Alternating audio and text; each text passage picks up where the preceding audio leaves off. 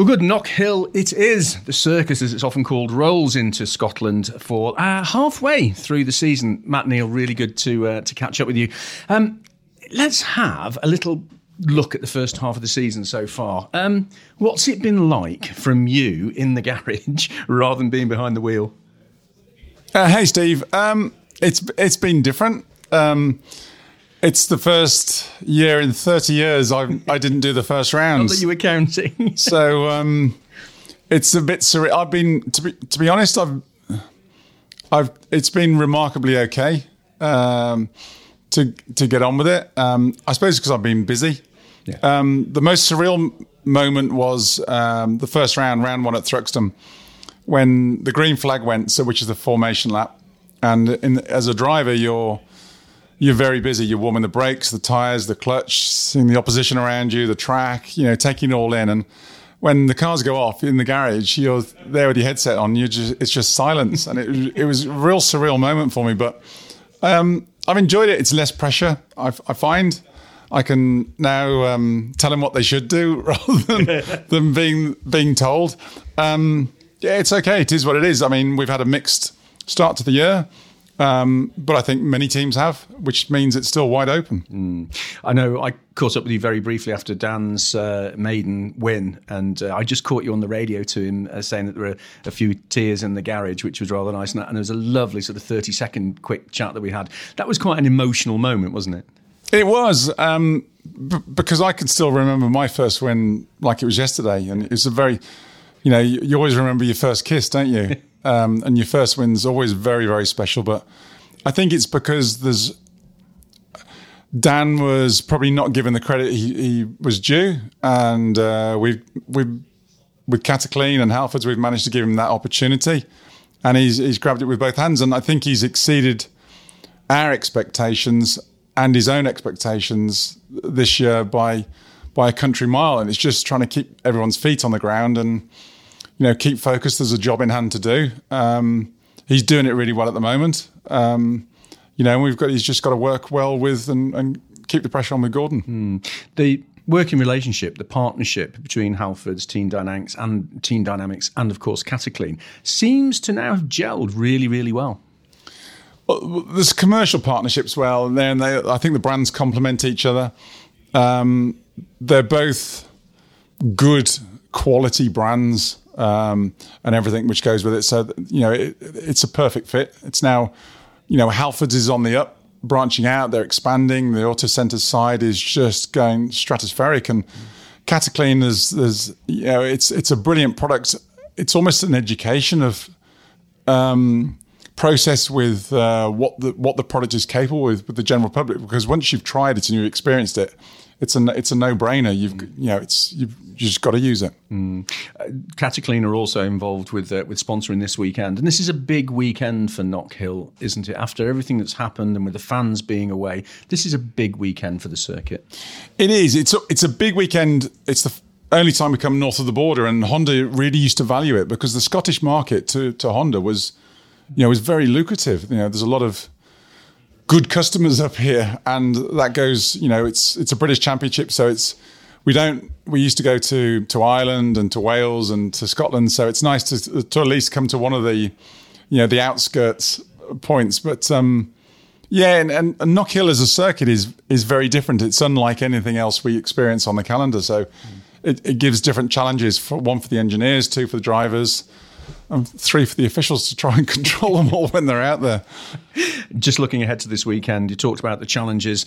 It's uh, an undulating circuit here. You've got to be in the right place, certainly for, for the start because of because of the hill, um, but also all the top runners, of course, carrying uh, ballast, including Dan and and Gordon, and that is crippling around here, isn't it? It is. I mean, someone was was asking me this morning about um, how the car's setup's different. I, I said it is we have three stock in with the Hondas, you know, the the Halfords Hondas. We have um, three stock base setups, of which this is probably more extreme to, to, one way. And we, we spread those over the circuits, the different circuits and the different attributes we receive. But the car is airborne so, so much around here, which you can't really see that, that from the TV. And, you know, that there's a lot of curbs you've got to take and there's a lot of big braking areas. So we'll, we'll, you know, we'll run them. We've got, you've got to, traction's really important, braking's really important, and landing when you come into landing is quite important. You know, it's got to you've got to be able to you got a real you need a real good all rounder car, but traction is one of the key factors, which might you know favour the rear rear wheel drives this weekend. So we're very conscious of that. I guess just thinking ahead, just off at a tangent, when the hybrid uh, cars come in for next year, that's going to be really critical and saving that extra boost for the, the final corner here at, uh, at Knockhill, isn't it? So you can use that boost to push you up the hill. It's it's a long way from the hairpin up to. Um, I'm still a big advocate. You know, the, the Knockhill circuit. It's a great little circuit, and it's the only circuit I think in the UK now which is licensed to go in reverse direction. And so I was one of the ones people lobbying. Let's let's do normal direction on a Saturday and reverse direction on a Sunday you know, let's, just, let's throw everyone a few curveballs. I mean, uh, and that was me wanting to throw myself a curveball yeah.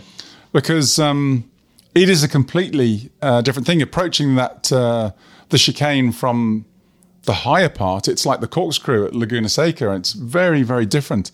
Very close on lap time, you know, because uh, despite the different attributes, you know, going the other way, but. Um, I still think that would be nice, but uh, maybe, maybe next year or the year after. I love that smile on your face and that devilish glint in your eye at suggesting that again.